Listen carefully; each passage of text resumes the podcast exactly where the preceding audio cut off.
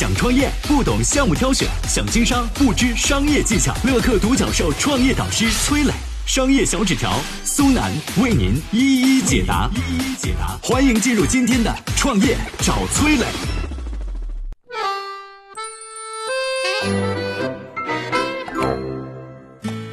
世界上最大的印钞厂濒临破产，穷的只剩下钱了，为何还会缺钱呢？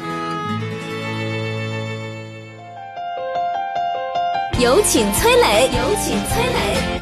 说起来你可能不信啊，根据报道，世界上最大的印钞厂英国德拉姆公司近日发出了破产预告。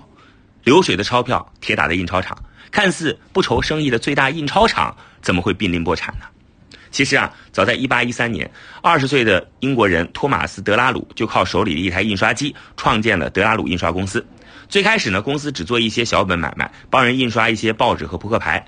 直到1855年，公司业务全面升级，德拉鲁开始替英国邮局印起了邮票，服务的客户呢，也正是从私企转变为国企。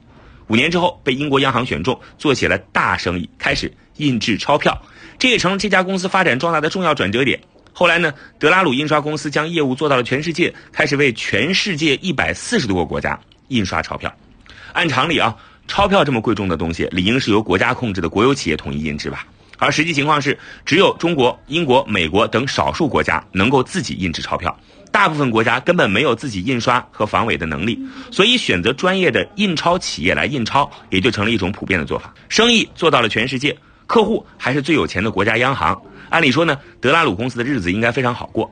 可是让人意外的是呢，今年德拉鲁公司突然宣布面临破产，其中的原因有三个。首先呢，印钞啊不是一件简单的事儿，从货币诞生之日起就伴随着一种叫做假币的天敌。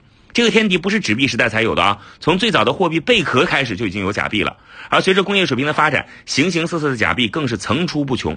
德拉鲁每年都需要投入大量的资金进行技术升级，生产出的纸币也越来越复杂，成本也是直线上升。另外呢，是钞票的需求是有上限的。有个段子戏称啊，印钞厂最希望期盼的有三件事儿：第一呢是物价疯涨，第二呢是元首换人，第三是新国家诞生。因为这三件事儿都会导致钞票需求大增。而在这个和平的年代，上面三种情况发生的几率都很小，所以呢，德拉鲁在业务的增长上是有上限的，这也决定了公司的成长边界。再次呢，就是同行的竞争。